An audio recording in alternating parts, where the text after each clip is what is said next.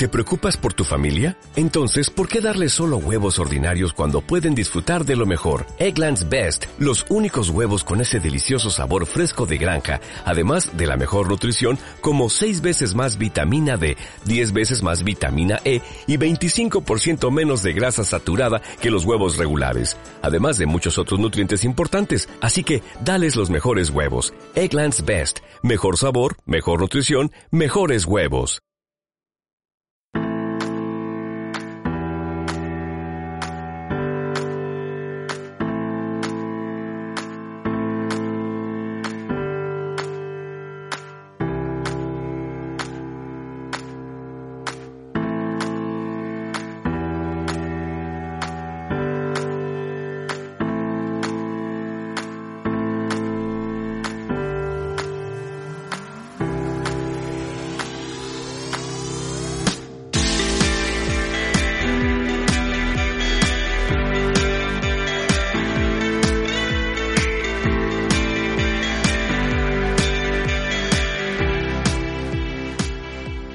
A todos y a todas. Bienvenidos al podcast Un Optio en Hispania, a este cuarto programa en el que seguimos nuestro sendero de la comunicación y la curiosidad compartida. En este programa os propongo un editorial en torno a la indiferencia y la impunidad. Nuestro tema de investigación se centrará en el reconocimiento a algunas personas que son verdaderos referentes del compromiso y de la integridad social. No faltará la entrevista del podcast en la que nuestro invitado será guía de excepción para adentrarnos en el mundo apasionante y en expansión que es el universo de los videojuegos. También tendremos nuestro espacio reservado para los amigos del podcast que nos han hecho llegar sus sugerencias y recomendaciones. Algunas propuestas cinematográficas completarán este programa hecho desde la cercanía. Un auténtico placer tenerte al otro lado. Gracias por estar ahí. ¡Comenzamos!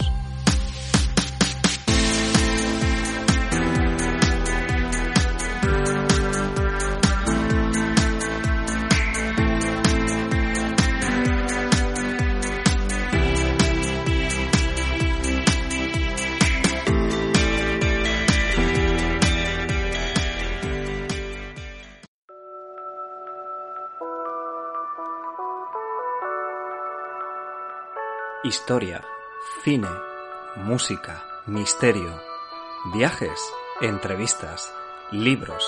Todo eso es Optio en Hispania, un podcast para nuevos tiempos.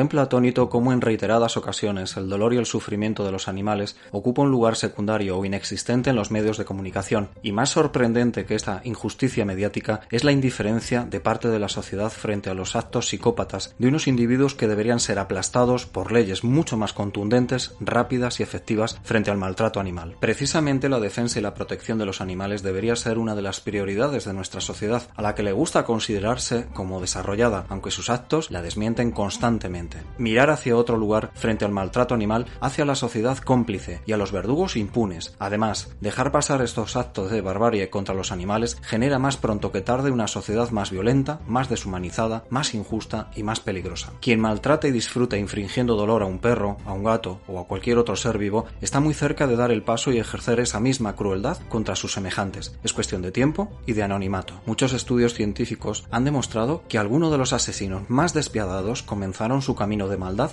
maltratando y asesinando animales. Solo cabe esperar que esta sociedad no sea indiferente al dolor animal y que la impunidad no campe a sus anchas por este mundo donde cada vez que un animal es maltratado se convierte en un lugar peor para vivir.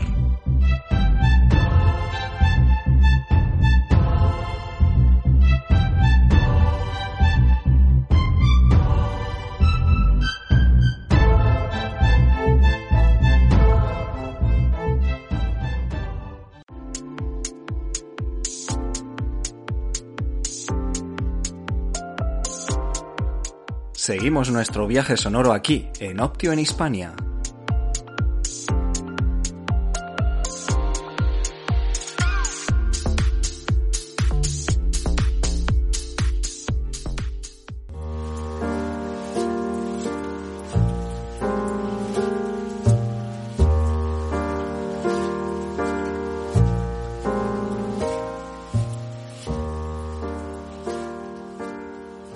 Si tuviéramos que identificar un rasgo distintivo de parte de la sociedad actual, este sería sin lugar a dudas el afán de notoriedad, la búsqueda de la fama más frívola o conseguir el éxito superficial y hueco a cualquier precio. Aparecen en este ecosistema de los flashes individuos que son encumbrados por los medios de comunicación como ejemplo para una sociedad ávida de nuevos héroes y mitos, de referentes en los que mirarse durante unos minutos para pasar al instante a observar a otros maniquíes del postureo. Es este un campo abonado para personajes que, cual Narciso, se miran al espejo de lo ilusorio, de lo postizo, de lo irreal, de lo aparente y de todo lo que parece y no es. Partiendo de la libertad individual que todo ser humano debe tener para decidir cómo llegar a su Ítaca personal, lo preocupante de este fenómeno es el carácter referencial que ejerce sobre una sociedad pendiente de destellos volátiles de fama y de cantos de sirena huecos. Es por ello que conocemos las idas y venidas de personajes del papel cuché, pero hemos oído hablar muy poco de hombres y mujeres que con su trabajo, su esfuerzo, su dedicación y su perseverancia han hecho de este planeta azul un lugar donde merece la pena seguir creyendo en la esperanza, ese abrazo reconfortante que Elpis o Spes nos proporcionan en ocasiones. No entraré a criticar en este momento a los bufones de lo efímero, no quiero contribuir a su borrachera de notoriedad, tiempo habrá para criticar su hidromiel de vanagloria aguada. Prefiero centrarme en algunas personas que pasan desapercibidas en nuestro transcurrir diario, pero que han marcado y siguen marcando hitos de dignidad que nos reconcilian con la humanidad. Por ejemplo, James Goddard y su defensa a ultranza de los chimpancés. Su vida es un ejemplo de desprendimiento, superación personal y respeto hacia el resto de los seres que habitan este planeta. Su imagen es reconocida a nivel internacional y así se ratificó en nuestro país con la entrega del Premio Príncipe de Asturias de Investigación Científica y Técnica en el año 2003. Soy Jane Goodall. Y mi primera experiencia real de observación del comportamiento de los animales, de cómo hacerlo y cómo no hacerlo, tuvo lugar cuando tenía cuatro años y medio. Mi madre y yo nos hospedábamos en una granja en el campo era muy emocionante. Vacas, cerdos, caballos, todos juntos. A mí me encargaron recoger los huevos de las gallinas. Las gallinas iban por ahí picoteando por la granja, pero para poner los huevos se metían en unos pequeños gallineros donde también pasaban la noche. Al parecer yo iba preguntándole a todo el mundo, si el huevo es así de grande, ¿dónde tiene la gallina un agujero así para que salga? Había seis gallineros, así que me metí en uno que estaba vacío y esperé. Y esperé. Y esperé. Y al final fui recompensada. Entró una gallina. Si cierro los ojos, puedo ver cómo se levantó un poco sobre las patas y un huevo cayó sobre la paja. No sé quién estaba más emocionada, yo o la gallina. En fin, yo estaba muy emocionada. Mi pobre madre no tenía ni idea de dónde estaba. Estuve desaparecida durante cuatro horas. Incluso llamó a la policía. Pero aún así, cuando vio a esa niña tan emocionada corriendo hacia la casa, en vez de enfadarse conmigo y decirme, ¿cómo te atreves a irte sin decirnos nada? Lo cual habría matado mi emoción, se sentó y escuchó mi maravillosa historia de cómo una gallina pone un huevo. Así que aprendía, por un lado, estando en contacto con la naturaleza, que es la mejor forma de aprender, pero también de los libros. Yo era una apasionada de los libros. Mi familia tenía muy poco dinero. Estábamos en plena Segunda Guerra Mundial y no podíamos permitirnos libros nuevos, pero encontré una tiendecita de libros de segunda mano en la que me pasaba horas. Ahorraba los pocos peniques que me daban de paga y una vez, con diez años, encontré un librito que aún conservo. Tenía el dinero justo para comprarlo. Se titulaba Tarzán de los monos. Me enamoré perdidamente de este glorioso hombre de la jungla. ¿Y qué hizo él? Se casó con la Jane equivocada.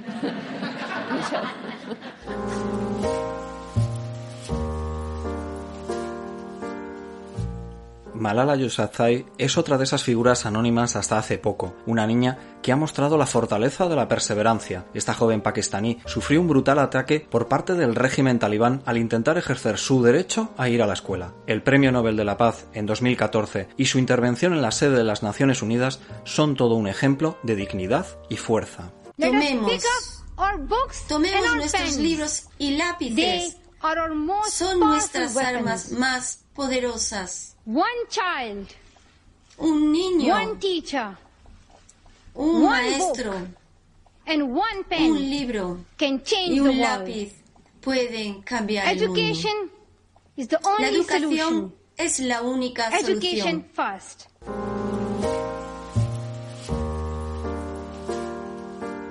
Sitúa ahora la lupa de la verdadera notoriedad en Paul Rusesabagin, este gerente de un hotel que en el genocidio de Ruanda en 1994 protegió a más de 1.200 personas de la violencia desatada de los Hutus. Su acción fue llevada al cine en 2004 en el film de Terry George, Hotel Ruanda. Todos los blancos se marchan. Están siendo evacuados. Pero, ¿qué pasa con nosotros? Nos han abandonado. Pero los soldados acabarán con los asesinatos. Escucha, escúchame, Tatsi, escucha. Te he dicho que todos los blancos se marchan. Franceses, italianos, incluso los soldados belgas de la ONU. Se van todos. ¿Quién se quedará? No lo sé. El coronel Oliver dice que cuenta con 300 hombres de la ONU para todo el país. Todo lo que puede hacer por el hotel es dejarnos cuatro hombres. Y les está prohibido abrir fuego.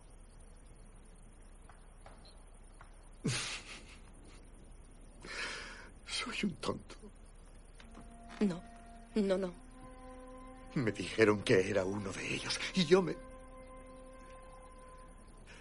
Los vinos, los dulces, los puros, el estilo, me lo tragué. Me lo tragué, me lo tragué todo. Y solo me dieron su mierda.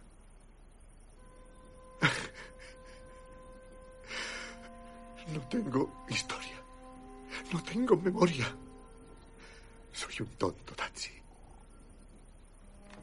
No eres tonto.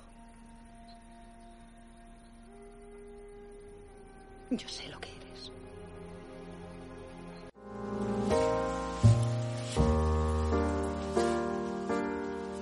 Siguiendo este recorrido por el mapa de los verdaderos merecedores de la gloria, recala ahora en un nombre, Naoto Matsumura, un japonés que tras la catástrofe de la central nuclear de Fukushima en 2011 fue el único habitante de Tomioka en quedarse para no dejar abandonados a las mascotas y animales del lugar, y allí sigue, alimentando a estos seres magníficos a pesar de estar expuesto a la radiación. Un respeto inmenso hacia esta persona me embarga al pensar en su comportamiento.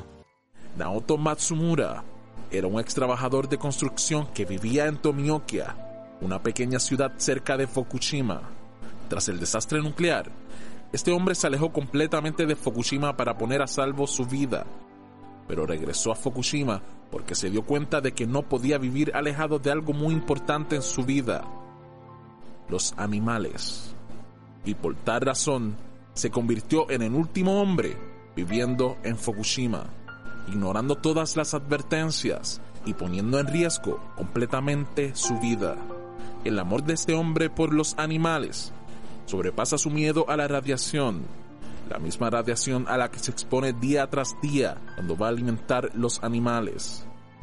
Los alimentos del área contaminada de Fukushima ya no son seguros, por lo cual él trae el alimento de los animales de otros lugares que no están contaminados.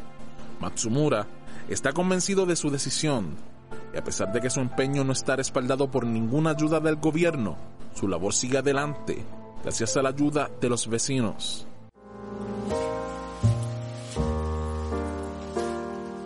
Y es que las paradas de este recorrido de la solidaridad anónima serían interminables.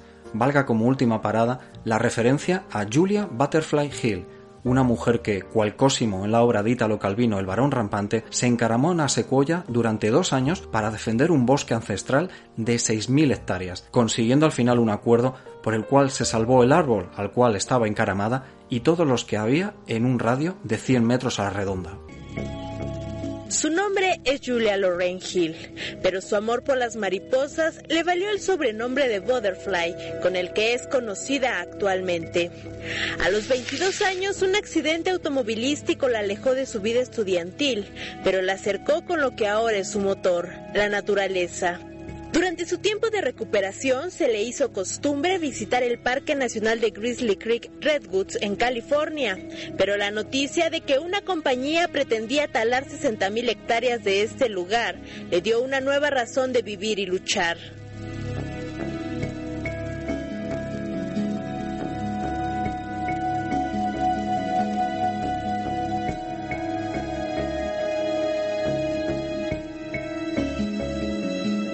Pensar en la muerte de secuoyas milenarias, flora y fauna del parque, la motivaron a unirse a las protestas del movimiento ecologista Earth First, que le propuso custodiar un árbol para evitar que fuera talado. Ella aceptó sin titubeos. De entre todos esos árboles de más de 100 metros y 2.000 años de antigüedad del bosque de California, Julia eligió a Luna, nombre con el que bautizó a la enorme secuoya de 60 metros que se convertiría en su hogar durante la misión, que en un principio duraría dos semanas, pero que se prolongó por más de dos años. Durante 738 días tuvo que soportar condiciones extremas, lluvias, viento, heridas e infecciones, pero ella no estaba dispuesta a rendirse. Una noche una fuerte tormenta la puso a prueba. Cuando las fuerzas y el cansancio estaban por vencerla, ella escuchó lo que luego llamaría la voz de Luna, diciéndole que solo las ramas rígidas se rompen, las flexibles sobreviven. Siguió el consejo y fue así como logró aferrarse a su lucha. Finalmente, luego de dos años y tras varias pruebas, en 1999, Julia Butterfly logró su objetivo. La compañía Pacific Lumber decidió preservar la secuoya y todos aquellos árboles que se encontraban en un radio de 100 metros a la redonda. Su batalla ambientalista sin duda sobrepasó los límites de amor, cuidado y protección del medio ambiente.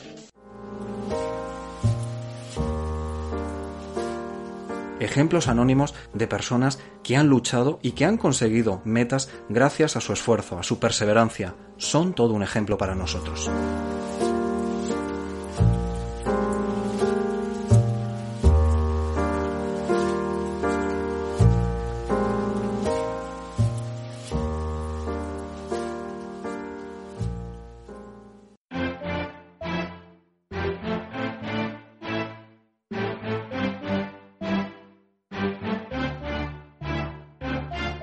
Tus sugerencias y comentarios tienen una vía de contacto. Optionhispania.gmail.com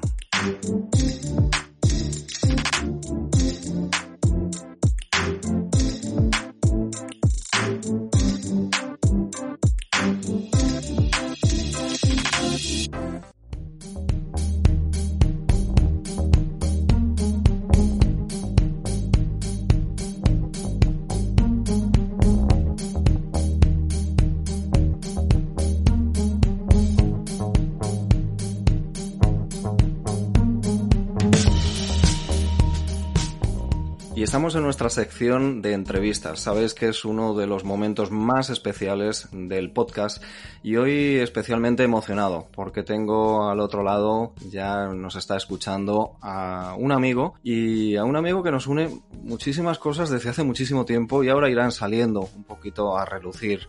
Eh, estoy hablando de Alberto Garrido. Alberto, ¿qué tal? Hola, muy buenas. ¿Qué tal, Antonio? Un placer estar aquí.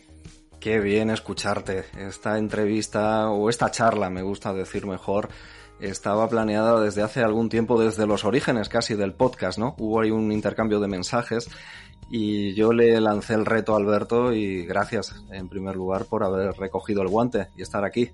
Nada, un placer, además que yo soy seguidor acérrimo desde el primer programa y un placer estar aquí en vanguardia con, con los Optios.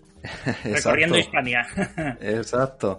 Además, Alberto, siempre me gusta decir a los entrevistados, más que entrevistados, pues amigos del podcast, que, que, no solo es una entrevista, que tenéis aquí vuestra sección, vuestros ratitos y que más adelante, por supuesto, eh, tendremos eh, pues diferentes cuestiones para hablar y, y, alargar esta entrevista más allá de este podcast. Por lo tanto, quedas invitado desde este momento pues a ser uno más dentro de esta tropa, ¿no? De los podcasters y sobre todo, pues de, de este Optio. Encantadísimo, Alberto, de que estés ahí. Bueno, y estarán todos nuestros oyentes del podcast preguntando, Alberto Garrido, me suena muchísimo. Bueno, pues os contaré y os cuento que Alberto Garrido es eh, colaborador y redactor en una publicación digital, que es creador de contenidos en una plataforma, ahora nos lo contará, y sobre todo que es eh, un gran seguidor y su pasión, una de sus pasiones son los videojuegos, pero los videojuegos con mayúsculas, Alberto. ¿De dónde te viene ese, ese gran momento de dar el salto más allá de jugar, evidentemente? Pues mira, esto empieza, eh, realmente podríamos decir que empieza desde muy chiquitín, porque mis padres ya de por sí, mi padre era tenía un, ordenador antiquísimo de, ya no me acuerdo si era un Spectrum, tenía un, un aparato que, se veían los, se veían los códigos en, verde y la pantalla era en negro y tenía ahí un, un par de juegos más o menos, tenía unos, una serpiente, el famoso juego de la serpiente que luego se hizo popular en los teléfonos móviles y tenía algún juego de aventura conversacional que es, bueno, era un género de, de aquellos de los inicios del, de los videojuegos comerciales. Y ya me picó ahí la curiosidad. Y luego, pues, eh, a lo mejor con 5 o 6 años, eh, alguna, una, un familiar, pues, me regaló la primera videoconsola que, que tuve, que fue una, una, Super Nintendo. Y yo creo que eso fue amor al primer, a la, al primer a la primera pulsación de botón. Y ha ido evolucionando, Alberto, y es que nos metemos de lleno en un mundo apasionante. Mm, yo hablaba contigo, Alberto, hace algunos días de cómo el cine, ahora hablaremos más adelante, pero cómo el cine ya reflejaba en los años 80 que esto de los videojuegos, de la informática, de Internet, que llegaba para quedarse, que no era una moda pasajera, que no era algo de dos días, que no era algo que nos venía de Estados Unidos y que había que aceptar y ya está, aunque el mundo del videojuego es mucho más allá de Estados Unidos, por supuesto. Ya desde el inicio, Alberto, nos dimos cuenta de que todo el mundo del videojuego iba a generar muchísimos movimientos económicos, sociales, culturales.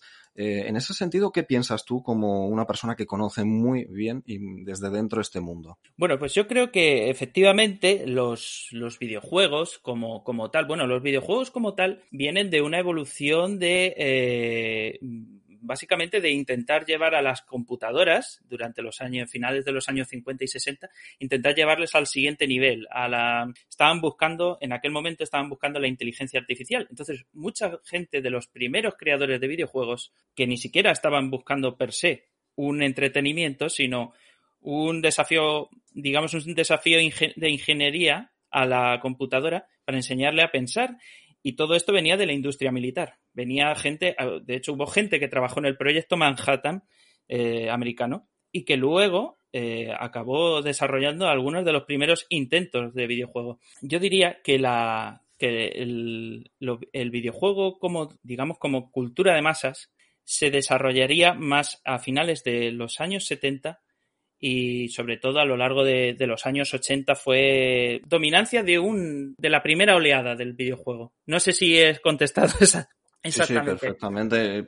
Ya te digo, Alberto, que en esta charla que tenemos lo que queremos generar y seguro vamos a generar es la curiosidad para que nuestros oyentes, que muchos de ellos seguro son jugadores de videojuego y jugadoras de videojuego, pues eh, sigan, sigan eh, buscando e investigando. A mí siempre me ha generado, Alberto, muchísima inquietud eh, el hecho de ver lo que has dicho, ¿no? Que el videojuego comenzó como una utilización de la inteligencia artificial para la guerra. esas guerras que aparecen en muchísimos videojuegos, incluso cómo el videojuego se ha creado toda una historia, ¿no? De cine, de personajes que ya son eh, hiper conocidos por todos vosotros, hay sagas, este, este mundo es imparable. Sí, sí, no, bueno, de hecho eh, es eh, los juegos de, digamos, los juegos de guerra, no la película del 83, que es, eh, es muy, también es bastante explicativa de lo que he dicho antes, sino de los juegos de guerra como, como tal son también ahora mismo algunos de los productos económicos más rentables que existen ahora mismo. Es decir, en la economía, los videojuegos y la economía ahora mismo, una de las cosas más rentables es hacer videojuegos para las compañías, para las grandes compañías de, informática, por ejemplo. Me dabas un dato, Alberto, en torno al dinero que genera con respecto a la industria de, los libros, del cine como tal, y, gana por goleada el videojuego. Sí, sí, no, bueno, el, videojuego, la, la, industria del videojuego como tal, a nivel global, eh, ahora mismo no tengo el dato aquí a mano, pero lo, puedo, te lo puedo reseñar. el videojuego mueve ya de por sí más dinero que la industria del cine y de la música y del libro juntas. Es decir, que el que pensara que esto era algo de nicho o algo para niños, que yo creo que esa mentalidad ya va quedando más atrás ya según pasan los años y el jugador crece y los videojuegos crecen con él. El videojuego es ahora mismo, económicamente hablando, uno de los eh, el producto, posiblemente el producto de entretenimiento o cultural más rentable que existe actual. Y esos videojuegos, además, Alberto, no solo están generando algo que es yo juego en mi casa, eh, en mi habitación, eh, he hecho una partida, ahora hablaremos del tiempo, ¿no? Que hay que dedicar a esas partidas, sino que se está creando toda una competición internacional. Internet revolucionó definitivamente los videojuegos. Efectivamente, ya siempre existió el juego en línea, aunque fuera en una red local. De, pues, eh, yo, por ejemplo, recuerdo a tengo un primo mayor que yo y, siempre él fue de un poco de, los que movían los videojuegos cuando nadie podía, porque el, videojuego amplio, ¿sabes? Ahora como producto para todos, absolutamente todos, tengan el nivel adquisitivo que tengan o tengan los recursos que tengan, es más moderno. El, juego como tal, en línea, con, amigos, en una red local, una, digamos, una intranet eh, con, cables, todos los ordenadores conectados con cables, sí que es más de, finales de los 90, el 2000, esas famosas campus party que se montaban aquí también en España y que eran muy sonadas en, en, la, en la televisión, pues eh, eso principalmente quedaban para compartir archivos, pero sobre todo también pues, para jugar para jugar. Y ahora eh, existe eh, lo que se llama el, los deportes electrónicos, los eSports, que se juegan a través de, videojuegos. Y que es una, un deporte, o están intentando que sea un deporte eh, de masas. Hasta el punto de que muchos de los actuales deportistas de élite, tanto de este país como de, fuera, de, fuera de España, están adquiriendo equipos, equipos de, equipos de, juegos eh, en plan, eh, un, equipo de varias personas que son jugadores profesionales de un juego y que compiten y entrenan como deportistas de élite para ser los mejores en ese juego y crear una competición a nivel global. Es decir, se dedican profesionalmente, como podríamos decir, un jugador de fútbol, de baloncesto o de cualquier otro deporte, hasta el punto, creo recordar, que grandes multinacionales como por ejemplo Telefónica patrocina este tipo de, equipos a los que hace referencia. Efectivamente, hay grandes, las grandes compañías eh, se están interesando por, por, este mundillo, obviamente porque ven que tiene un, tiene un tirón de cara a las nuevas generaciones con las que todavía la televisión y los medios tradicionales, digamos, no terminan de, encontrarse bien y que, sin embargo, pues eh, estas, estas nuevas plataformas o que se actualizan, digamos, día a día o que van evolucionando conforme el usuario desea, se adaptan mucho más al público actual. Entonces, eh, las compañías pues están empezando a sumar ahora a, este tema y están empezando a invertir eh, pues eso, recursos en, en, esta gente, en estos jugadores profesionales que, que tienen una vida como deportista de élite, ¿eh? Es decir, ellos tienen sus horarios de levantarse, eh, sentarse todos juntos y entrenar juntos. Desarrollan tácticas, técnicas. Es un, es un mundillo, ¿eh? Esto daría para mucho, para mucho que hablar. Pero bueno, es, es un tema que a lo mejor eh, puede quedarse para, para otro. Pues perfecto sería para, exactamente, para otro podcast, eh, porque es un mundo que me parece que vamos a conocer mucho más en los próximos años. Y, como dices tú, incluso a nivel de ver retransmisiones, tanto a nivel de, YouTube, que ya se hacen en directo, como también en nuestros canales de televisión. Me parece un mundo interesante al que, al que vamos a, a volver. Y decías, Alberto, yo creo que también has dado una de las claves, ¿no? Que el videojuego hay todo un entramado detrás, más allá de una portada del videojuego que vemos en una tienda, que también podemos hablar de ello, y es la cantidad de gente que trabaja para crear un videojuego, Alberto, y tú sabes mucho de eso y recientemente, porque estás, eh, y ahora también eh, hablaremos, eh, estás jugando en línea, te podemos seguir en un juego muy especial donde han participado no sé cuánta gente. ¿Cuánta gente hay detrás de un videojuego? Bueno, pues puede haber desde, hay éxitos de videojuegos actuales que se pueden, que los ha desarrollado una única persona y esa persona puede a través de mucho después de muchos años. Hay plataformas donde tú puedes lanzar tu juego, en la plataforma pues eh, lo vende, te da un porcentaje del, beneficio. Claro, hay juegos, normalmente los juegos, digamos, independientes, esos juegos, digamos, que no tienen un desarrollo de, de compañías grandes, no funcionan, o sea, funcionan económicamente casi para cubrir gastos. Pero de vez en cuando aparece algún juego Yo, por ejemplo, lo voy a recomendar aquí porque me parece un juego, además, para todos los públicos. Es un juego esencialmente pacífico y quizá casi de, de dejarse llevar un poco, que es Stardew Valley. ¿Vale? Stardew Valley lo ha creado una única persona. Y va, es básicamente un juego de gestionar una granjita.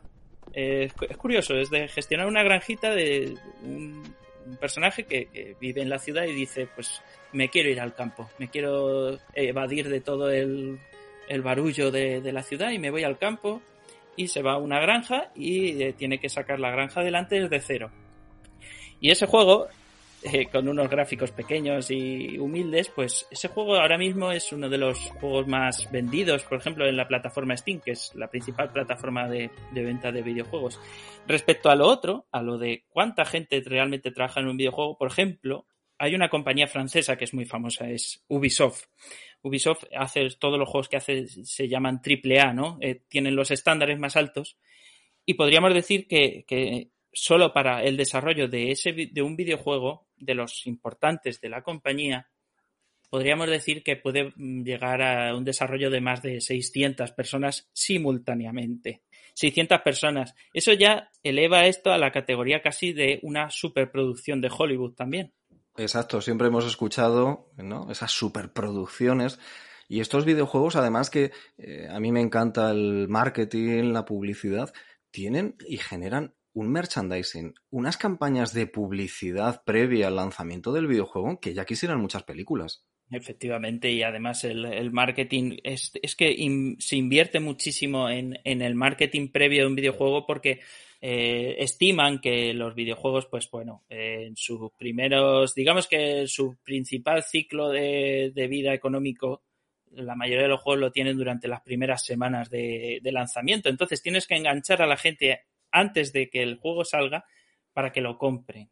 No es como ahora antes que era pues saco el juego y la gente por el boca a boca o por cómo se tal eh, eh, lo compre. Ahora tienes que enganchar a la gente desde antes y hacen campañas muy agresivas que realmente, y yo lo digo porque yo lo he sentido en mis carnes, de, a lo mejor juegos que, que te los han vendido y, y, no sabes muy bien cómo ni por qué, es la magia también de, la publicidad, ¿no? No, eh, básicamente quería decir eso, que, es, lógico que, inviertan tanto dinero en, publicidad por, lo que decía antes, porque es que ahora mismo el porcentaje de gente que juega a videojuegos es, es, muy, muy, muy alto, es el más alto. Y no solo eso, sino que la población que juega ahora más a videojuegos es precisamente la población que más poder adquisitivo tiene. Ya no son niños de 6 o 7 años que tienen que esperar a que sus padres les regalen tal juego por su cumpleaños o por haber sacado buenas notas.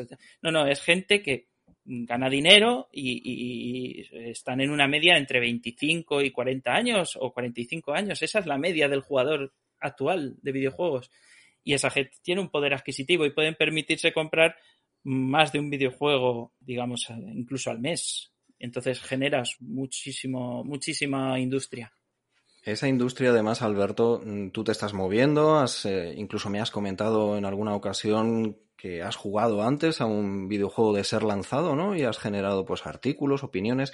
¿Qué valoras más de un videojuego? Coméntanos alguno que te haya impresionado últimamente, danos alguna recomendación, alguno que tengas en ese corazón como algo muy especial. Cuéntanos. Pues mira, eh, efectivamente, a, la, a, la, prensa, digamos, especializada en videojuegos, pues eh, las compañías quieren siempre, generalmente, no siempre, pero, pero casi siempre, mandan, digamos, lo que se llaman unas copias de prensa, ¿no? Varias, eh, varios días o incluso semanas antes del lanzamiento y te entregan el videojuego con fuertes medidas de, legales de no puedes contar lo que estás jugando hasta que se levante, digamos, un embargo que, que existe sobre, sobre esa información. Y tú puedes jugar el juego antes que nadie y, y eso es bueno también porque es un es, es lo más eh, lo más parecido a, al descubrimiento, a un descubrimiento genuino te metes en territorio completamente inexplorado y, yo, por ejemplo, en los videojuegos a mí me gusta sobre todo valorar, pero es una opinión plenamente personal, me gusta mucho ver cómo se desarrolla la narrativa y la historia. Mucho más que, por ejemplo, eh, si el control o la jugabilidad o los gráficos. Los gráficos es una cosa que no valoro yo tanto como, por ejemplo, una buena historia. Una buena historia en un videojuego es una historia que te, que te atrapa y te hace soñar. Y al final esto es un producto de evasión o es un producto de entretenimiento y que me haga pensar. Entonces, igual que una buena película le pido un guion que, que esté a la altura o, un, o que me haga revolverme en la butaca, a un videojuego le hago que me haga, por ejemplo, temblar las manos con el mando y me cuente una historia que me llegue al corazón. Es interesante, sabes, Alberto, nuestra pasión, mi pasión por la historia. Y yo te decía también, eh, bueno, pues el Age of Empire o Comandos, que me encantaban. Los jugaba en PC hace muchísimos años. Y esas intro, ¿no? Que te contaban la historia, que pasabas de pantalla, esos fragmentos de historia, es que tenían una calidad eh, increíble. Y creo que es uno de los aciertos de los videojuegos, ¿no? Las historias paralelas que hay y que prácticamente puedes ver un videojuego y estar viendo una historia que te aporta cosas. Sí, bueno, y enlazando con lo que decías antes, porque claro, yo ahora también he entrado en lo que se llama el mundillo del directo, de, los, de jugar en directo en Internet, pues eh, jugando un videojuego en directo y comentándolo en directo con, la gente, con los espectadores que se van pasando por, por, la plataforma. Sobre esos juegos que decías y sobre el papel de la historia, de la historia con mayúscula en los videojuegos, yo aquí a título personal te puedo decir que existen juegos muy, muy verosímiles y que quieren ser muy veraces en cuanto a lo que cuentan de la historia y luego eh, también incluso aportan un valor educativo porque no todos somos expertos, por ejemplo, en la Segunda Guerra Mundial, o no todos somos expertos en, efectivamente, en la antigua Roma o en, el antiguo Egipto, o incluso, incluso por ejemplo, en, en, la Primera Guerra Mundial también. O sea, hay periodos históricos que, que son atractivos y que, y que además de, un tiempo a esta parte, y ya te lo comentaré luego, lo comentaré luego si, si hago un, unas recomendaciones, hay juegos que, que realmente son casi un producto para aprender más que para, que para jugar. Has mencionado, Alberto, que te has lanzado a las eh, retransmisiones en directo de, tus partidas, de tus diferentes trabajos, eh, digamos, jugando y al mismo tiempo, pues, valorando. Cuéntanos dónde una persona que esté escuchando el podcast y quiera ver a Alberto Garrido en esas partidas en directo, escucharle, aprender? ¿Dónde se tiene que dirigir? ¿Qué tiene que hacer? Bien, bueno, es, es fácil. Hay una plataforma dependiente de, de, Amazon que se llama Twitch. Twitch es, digamos, como una especie de YouTube en directo. Eh, en todos los canales que están eh, funcionando, tú cuando abres la página, buscas twitch.tv y entras y todas las pantallas que vas a ver de diferentes personas no son vídeos pregrabados, son vídeos en riguroso directo de gente que está en ese momento, pues, eh, charlando, hablando sobre música, pero sobre todo en esa plataforma lo que hay es videojuegos, gente que se dedica a jugar en directo y en línea para que la gente pues vea sus, sus, partidas. Bueno, en mi caso yo por ejemplo me dedico, no juego a juegos de un solo jugador porque lo que te decía antes, me gusta jugar a los juegos que tienen una historia potente y, y que me transmitan a mí de forma personal, eh, pues eso, inquietudes o que me generen inquietudes. Entonces, ahora mismo pues, juego a juegos eh, de un solo jugador, por así decirlo. Pero eh, lo importante, por ejemplo, de esa plataforma son lo que decíamos antes, los juegos electrónicos, los juegos, los eSports, los deportes electrónicos, perdón. Eh, esas retransmisiones tienen como mm, miles, cientos de miles de, de visitas simultáneas, donde ven ahí los partidos en directo de sus, de sus equipos favoritos. Entonces... Yo tengo que decir, Alberto, que te he seguido en alguna de esas partidas y es absorbente. Eh, te metes realmente en la historia. No voy a decir que es lo mismo casi que tener el mando eh, en tus manos, pero se, se acerca mucho. Sí, sí, además lo bonito también es que tiene una interacción en directo, es decir, yo tengo una pantalla, un chat al lado de, de, mi pantalla de juego, es decir, yo estoy jugando y a la vez la gente que lo está viendo, los espectadores, pueden interactuar contigo. Pueden decirte, oye, eh, ve por ahí o prueba, prueba hacerlo de esta manera o de esta otra. Y, y se crea una sinergia, ¿no? Un, se crea un ecosistema, digamos, de, de entre el jugador activo, que es el que retransmite, y los que están, los espectadores, que eso, por ejemplo, no podría ocurrir en, en el cine. ¿Cuántas veces hemos estado viendo una película, por ejemplo, y hemos dicho, ay, no tenía que haber hecho esto el protagonista, tenía que haber hecho de otra manera? Los videojuegos te permiten hacer eso, te permiten decir, oye, y si yo lo haría así. Si yo fuera ese personaje, yo lo haría así. Y puedes probar. Y, y es, yo creo que esa es también el, la gran baza que tiene el videojuego como producto de entretenimiento presente y futuro. Sobre todo ese futuro, mm, del cual hablaremos muchísimo. Pero Alberto, mm, ha llegado el momento. Eh, Sí. Tenemos a la gente pendiente, no, es que está con el lápiz y el papel. Recomendaciones que tú Recomendaciones. eh, harías de diferentes géneros eh, de videojuego.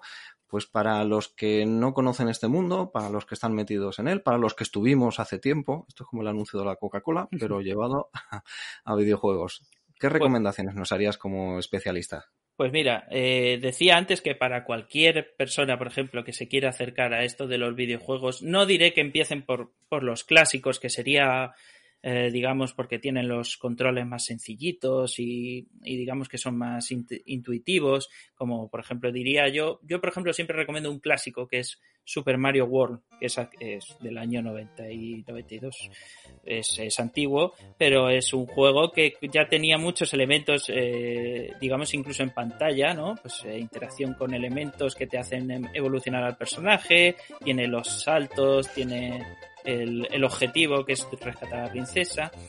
Luego, pues recomiendo igual para todos los públicos Stardew Valley, es un, gestor de, de granja que es también bastante interesante.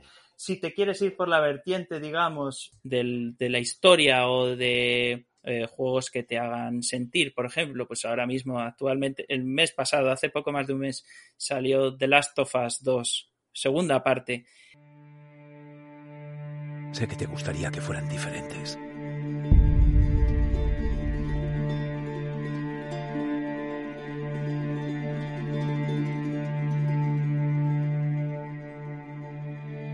Ojalá fueran diferentes. ¡Eli! Pero no lo son.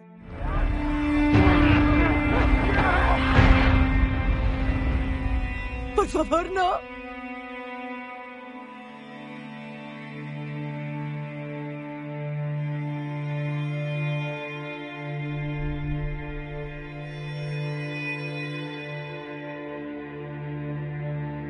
Me voy mañana. Para hacerlo bien, Jackson quedaría desprotegido. Así que van a salirse con la suya. ¿Cómo nos encontraste?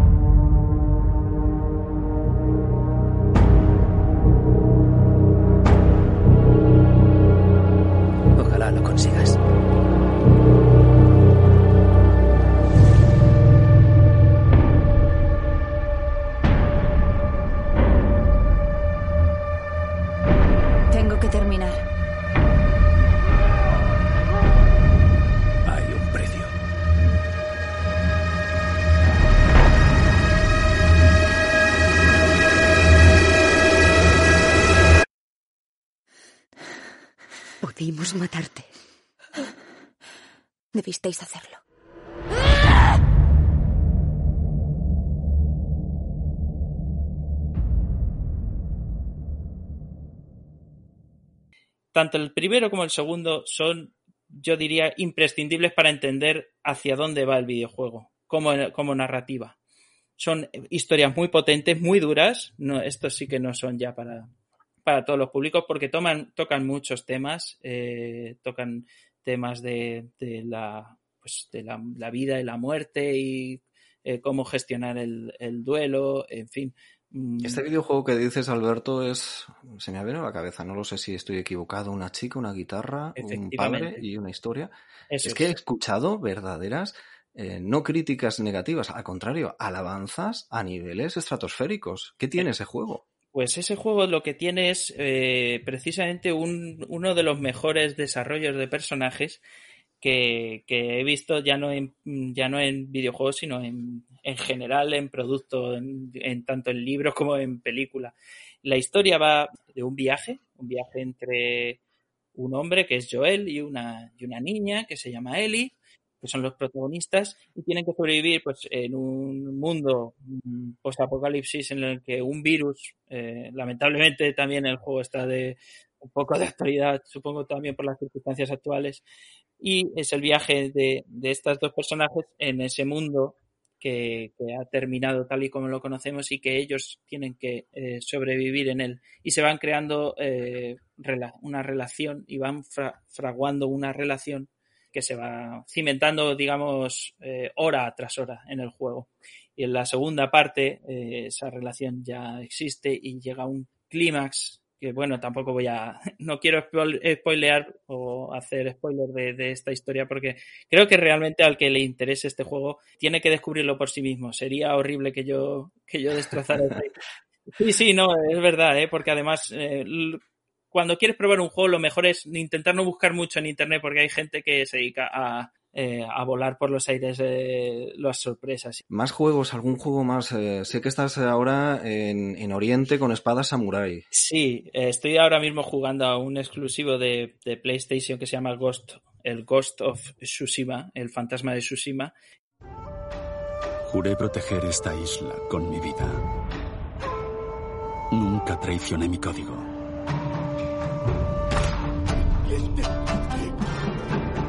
Hasta hoy.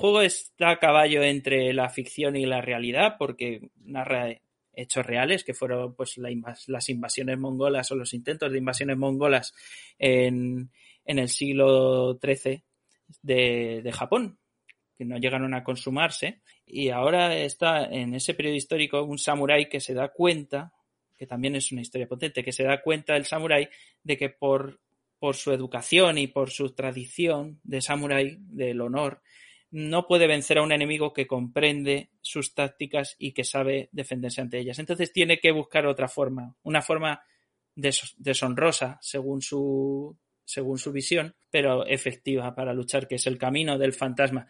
Lo que a lo mejor podríamos entrecomillar como eh, un camino del ninja, ¿no? Lo que podríamos decir que es el inicio del mito del ninja japonés, el que utiliza el subterfugio y el sigilo y, y se enfrenta, digamos, de por detrás al enemigo. También, Alberto, mm, una duda mm, que siempre ha generado, ¿no? Mm, y esto es un poco la teoría de Einstein en torno a la relatividad del tiempo. ¿Cuánto tiempo hay que estar delante de una pantalla con un videojuego? Porque yo sé que el tiempo pasa de una manera muy especial, ¿no? O una hora que se pasa en un minuto, cinco horas. Eh, ¿Cuánto tiempo has llegado a jugar?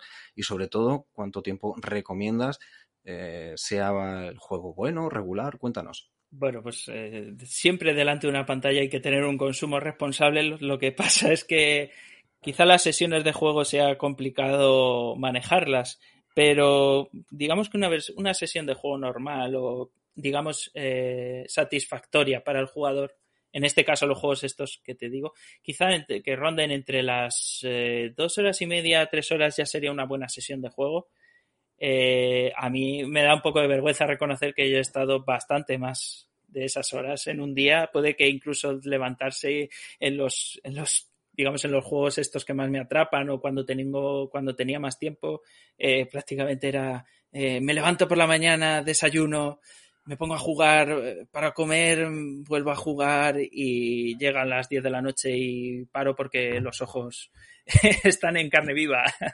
Pasan factura. Eh, en ese sentido, Alberto, yo creo que la clave está en eso, ¿no? En uso eh, y consumo responsable del videojuego. Eh, y en ese uso y consumo responsable del videojuego, adelántanos algo, algo que estéis esperando los jugadores de videojuego, algún estreno próximo, algún avance tecnológico que está ahí a la vuelta de la esquina. Cuéntanos. Pues efectivamente, 2020, a pesar de los problemas que hemos tenido con, con todo el tema de la pandemia, eh, eso ha afectado también al mundo de los videojuegos. Entonces, eh, los grandes lanzamientos se han descolocado, las fechas eh, de, de, lanzamiento se movieron, pero hay mmm, dos, digamos, dos elementos, no dos cosas en concreto, sino dos elementos que, que, la gente creo que está esperando mucho. Uno es un videojuego y otro es eh, el lanzamiento de una nueva generación de consolas. Entonces, por ejemplo, el, el, el videojuego que yo creo que la gente está ahora esperando es el Cyberpunk eh, 2077, un juego polaco. ¿Cómo amo esta ciudad? Ciudad de oportunidades infinitas. ¿Estás al tiro para estrenarte? ¡Órale! Es una ciudad cualquiera, pero muy grande. El güey. No es como cualquier otra. Aquí nacen las leyendas. En primera división. Solo estamos aquí porque Tex mueve los hilos. Dudo que eso cuente como jugar en la misma liga. Claro que sí, solo que todavía no lo sabes. Pero si tienes huevos y sabes usarlos, puedes hacer lo que se te dé tu rechingada gana. A menos que te comas un balazo. Hasta así acabas a lo grande. ¿Sabes? Te sacarías mucha más pasta dando charlas de autoayuda. Buenas, señor V. Un placer. ¿Cuál es el curro? ¿Saldremos de una pieza? ¿Y si seguimos con el plan? Hay un prototipo tecnológico, un biochip. Tienes que robarlo. Y supongo que pertenece a una corpo, ¿no? Mm, Arasaka. Estamos robando a unos peces muy gordos. Es lo que hay. Quien no arriesga no gana. La primera regla del Afterlife. ¡Bingo! Huelga decir que lo haremos con discreción. Preferiblemente sin fiambres. Ninguno. Parece sencillo. ¡Tragad plomo, cabrones! ¿Va a ser peligroso? No te preocupes, amor. Soy a prueba de balas. Mueve ese culo, pero ya. ¿Qué coño acaba de pasar ahí? Ay, Jimmy, no deja de fascinarme. La puta primera división. ¿Contento, Jackie? Sí, está muy pinche alto. ¡Hora de irse! Ay, Dios mío, estamos jodidos. Es un videojuego acerca de efectivamente pues tiene una historia cyberpunk de ese género que ya se había visto en libros y en películas. Y es uno de los lanzamientos potentes porque el estudio que lo realiza es uno de los más eh, respetados dentro de la industria. Y ya ha creado otros juegos grandes como por ejemplo la saga de, del Witcher de, del brujo que luego también ha tenido adaptación reciente en, en televisión eso en cuanto a videojuegos. Creo que están esperando ese, que es además un título de mundo de rol, es un título de rol de mundo abierto que es, te permite, pues eso, generar, generar la historia a medida que juegas, es, creas tu historia personal y puedes adaptar y puedes jugarlo como quieras y hacia ir hacia donde quieras. No tienes un desarrollo lineal, sino que tú te dan la libertad y creo que eso es, eso es una de las cosas que más me gustan, por ejemplo, de los videojuegos. Y luego lo otro que la gente también está esperando ahora es que efectivamente este año ya por fin llegan eh, las nuevas consolas de las consolas de nueva generación. Llega la, la nueva Xbox eh, Series X y llega la PlayStation 5. Con un apartado han mejorado una barbaridad, lógicamente, porque las otras generaciones tienen ya como la generación actual tiene siete años, entonces que ahora los juegos van a poder eh, desarrollarse a un nuevo nivel, a un nuevo nivel de calidad y, creo que creo que por ahí vamos a ver un salto que aún hoy, a pesar de haberse presentado ya las consolas, aún hoy no nos han enseñado todavía todo su, su potencial real. Y en ese potencial, Alberto, me surge una duda. PlayStation versus Xbox. Tu opinión, evidentemente las dos estupendas, maravillosas, cada uno elige la que quiere, pero eh, son dos mundos, ¿no? Efectivamente, yo eh, Xbox últimamente, eh, antes la partida estaba claramente ganada a mi, a mi juicio, por lo menos en, en cuanto a Europa y Asia, PlayStation era la clara, eh, el claro vencedor, porque tenía ya una consola, la colocación del producto ya la tenía, había creado su ecosistema con muchísimos jugadores y tenía una serie de videojuegos exclu exclusivos que solo se podían jugar ahí, eran, eran la principal baza para, para tener una PlayStation pero últimamente, de los últimos tiempos, los últimos movimientos empresariales, que también es una cosa que siguen mucho, la gente que, nos gustan los videojuegos, seguimos mucho eh, los movimientos empresariales. Sé que es un poco extraño, pero, pero es así. eh, Microsoft, que es la dueña de Xbox, ha comprado una serie de estudios de videojuegos que se dedican al desarrollo de los videojuegos y los ha hecho suyos propios, para que desarrollen solo juegos exclusivamente para ellos.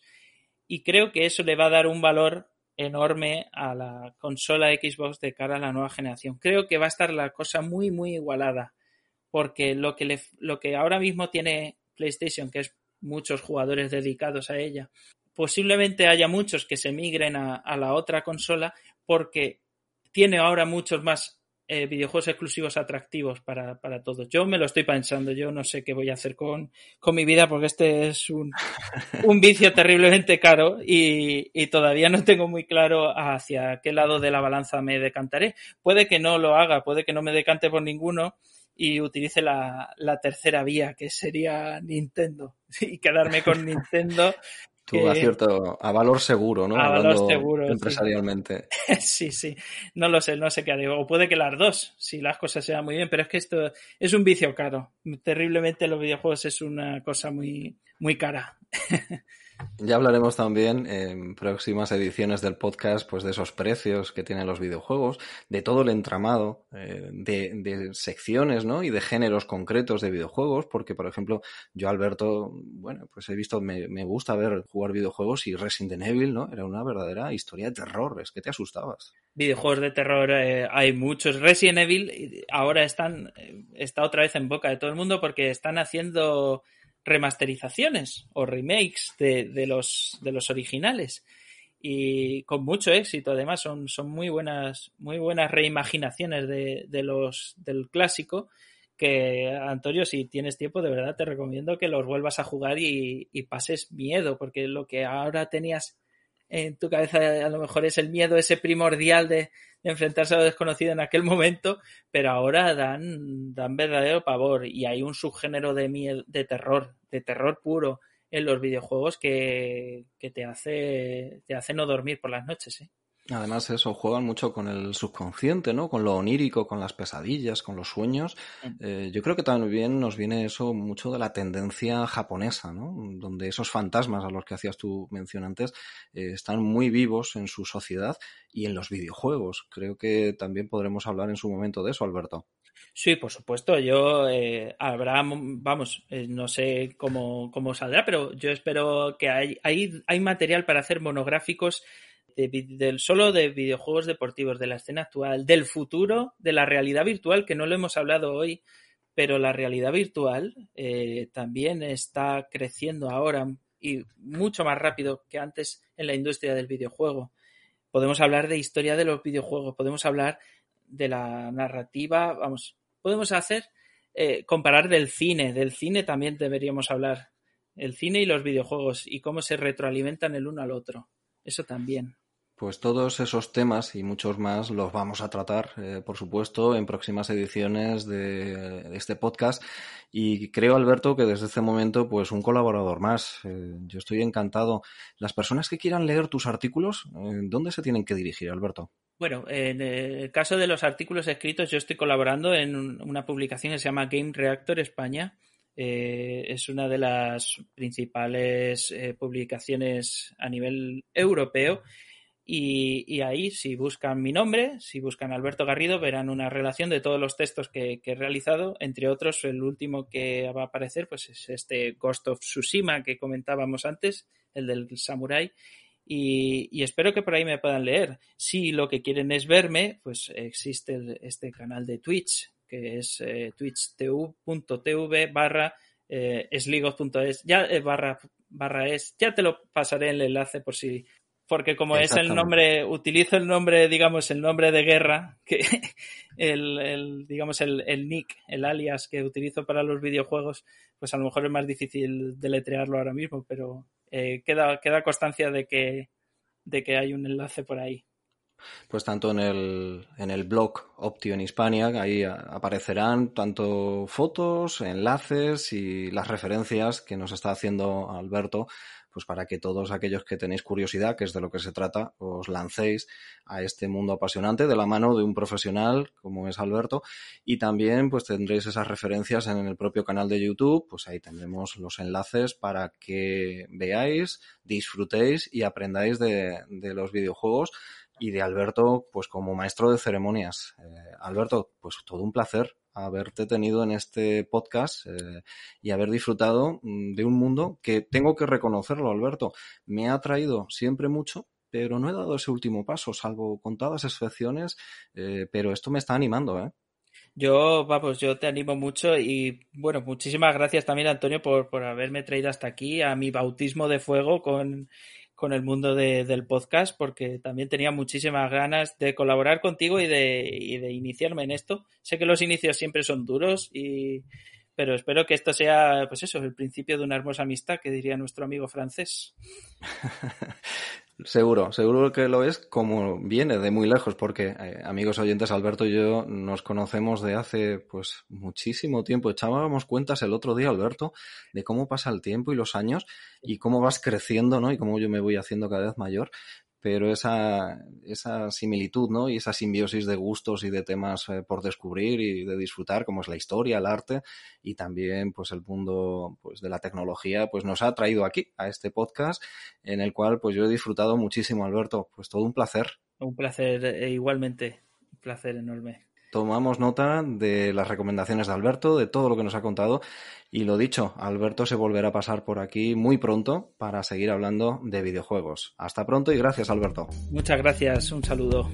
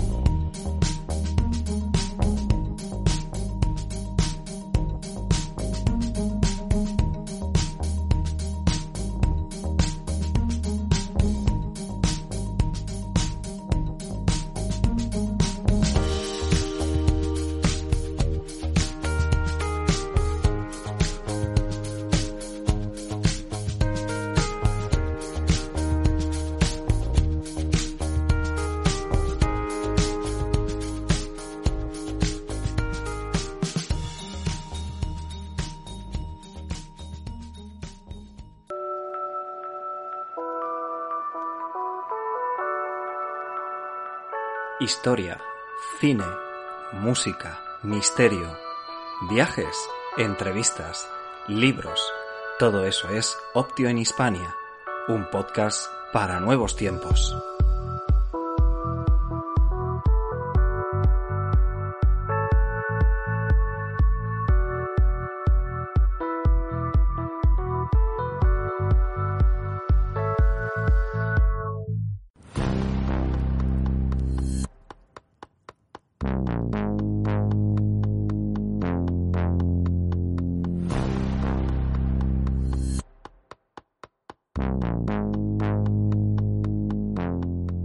Ya que hemos hablado sobre el mundo de los videojuegos, os propongo algunas películas donde aparece este increíble lenguaje audiovisual. La primera de las películas que os recomiendo se titula Juegos de Guerra, dirigida por John Bradham en 1983. Juguemos a la guerra nuclear mundial. Bien. De acuerdo.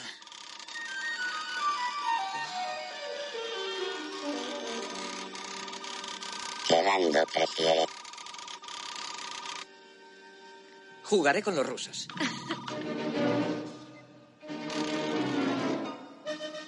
Designa objetivos principales. ¿Qué destruimos primero? Ah, espera. ¿Qué te parece Las Vegas? Las Vegas. Estupendo. ¿Y qué más? ¡Seattle! Sí, destruyelas.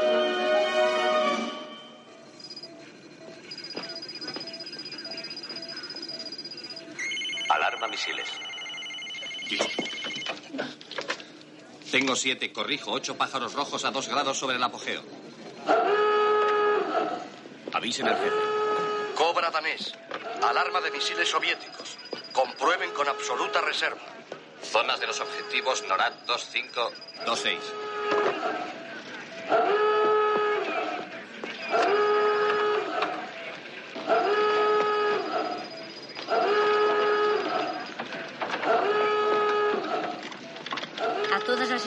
Crystal Palace preparando. Reunión de emergencia, estén alerta. 19 grados sobre el apogeo, con 18 posibles objetivos. Reentrada aproximada a las 19.23, Zulu.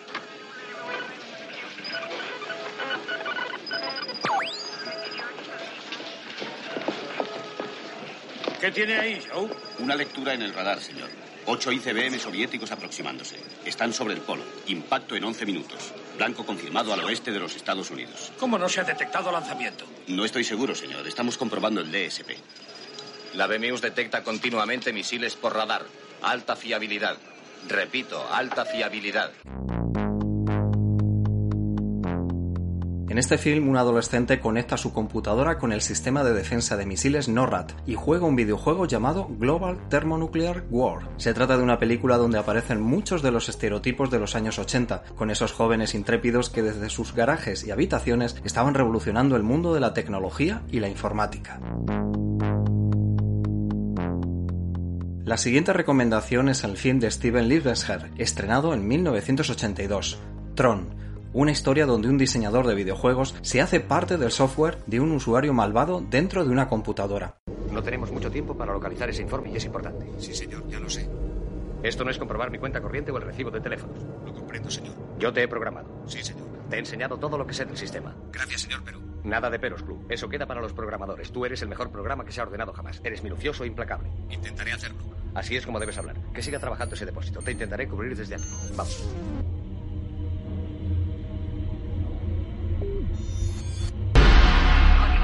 Programa Club rechazado por el sistema. Estás metido en un lío, querido programa. Procura hacer las cosas más fáciles para ti. ¿Quién es tu programador? Es culpa mía. Te he programado para ser ambicioso. Estaba planeando un golpe contra el Pentágono la semana que viene. ¿El Pentágono? No será más difícil que cualquier otra compañía grande.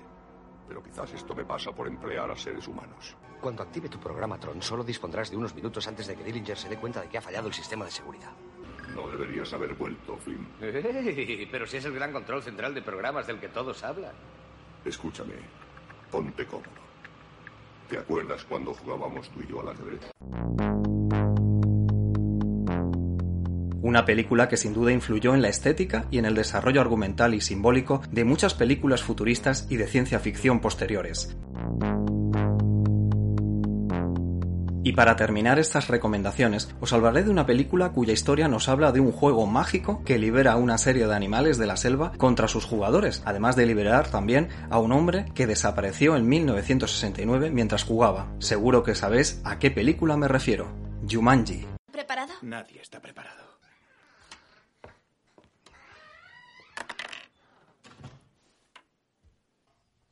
¿Qué te parece si Peter y yo jugamos y tú, no sé, miras? Gracias, ya lo he visto. Vámonos, Judy. Él no va a ayudarnos. Tiene miedo.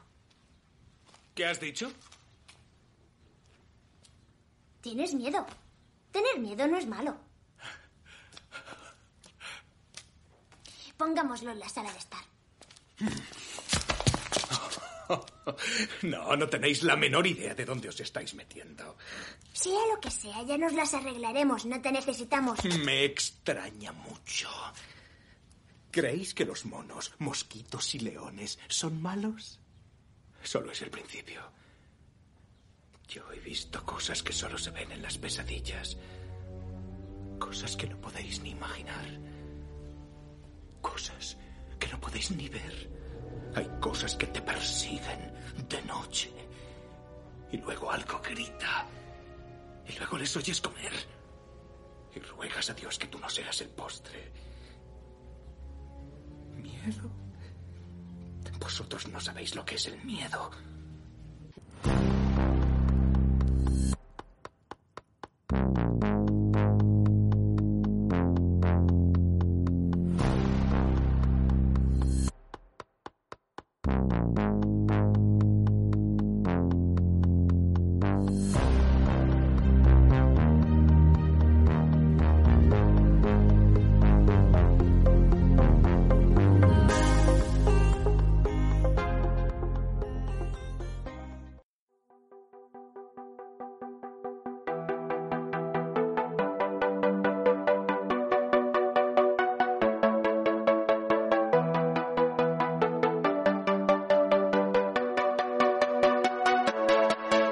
Podéis escuchar este podcast en cualquier momento y en cualquier lugar a través de iBox, Spotify o Apple Podcasts. También puedes escuchar este proyecto de podcasting en YouTube y si te gusta recuerda darle a like, compartirlo y suscribirte al canal. Simplemente pulsa el botón de suscripción y activa la campanita para recibir una notificación del siguiente programa. Y sigue las actualizaciones del podcast en redes sociales, Twitter, Facebook e Instagram.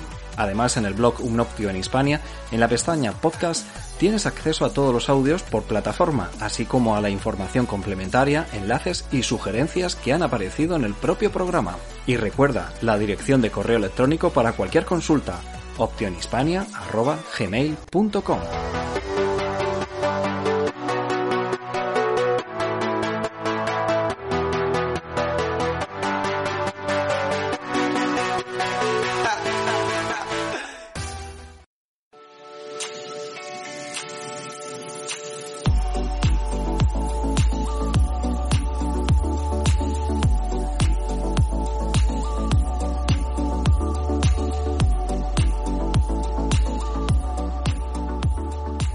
el momento de vuestras recomendaciones, y es que podéis hacerme llegar vuestras propuestas y comentarios para compartirlos con el resto de oyentes del programa. Así lo ha hecho nuestro amigo Javier Nieto, que nos recomienda para el tiempo estival una serie de películas de cine de catástrofes, como nos dice el propio Javier, donde quizás no brillan tanto por su guion y profundidad, pero destacan por hacernos más llevadero el asfixiante calor. La primera de las recomendaciones de Javier es Twister, película de 1996 sobre un grupo de cazatornados. Otra recomendación de Javier es La aventura del Poseidón, especialmente la versión de 1972, y el libro de Paul Gallicot. Javier también nos destaca El Coloso en Llamas, película de 1974 con un inmenso Paul Newman y Steve McQueen, tratando de sobrevivir a un edificio en llamas. Termina Javier Nieto sus recomendaciones con la película Un pueblo llamado Dante's Peak, película de 1997, donde un tranquilo pueblo situado a los pies de un volcán se verá amenazado por su fuerza destructora. Muchísimas gracias a Javier por estas excelentes recomendaciones.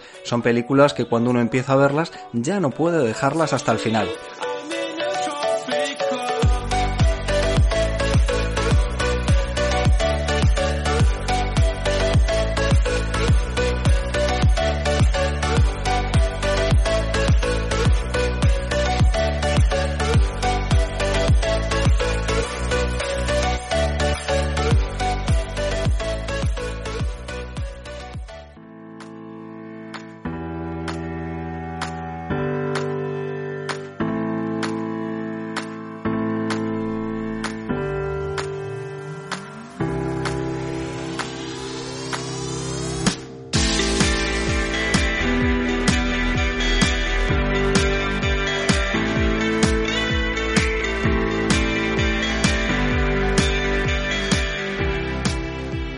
Aquí este programa de Un Option Hispania.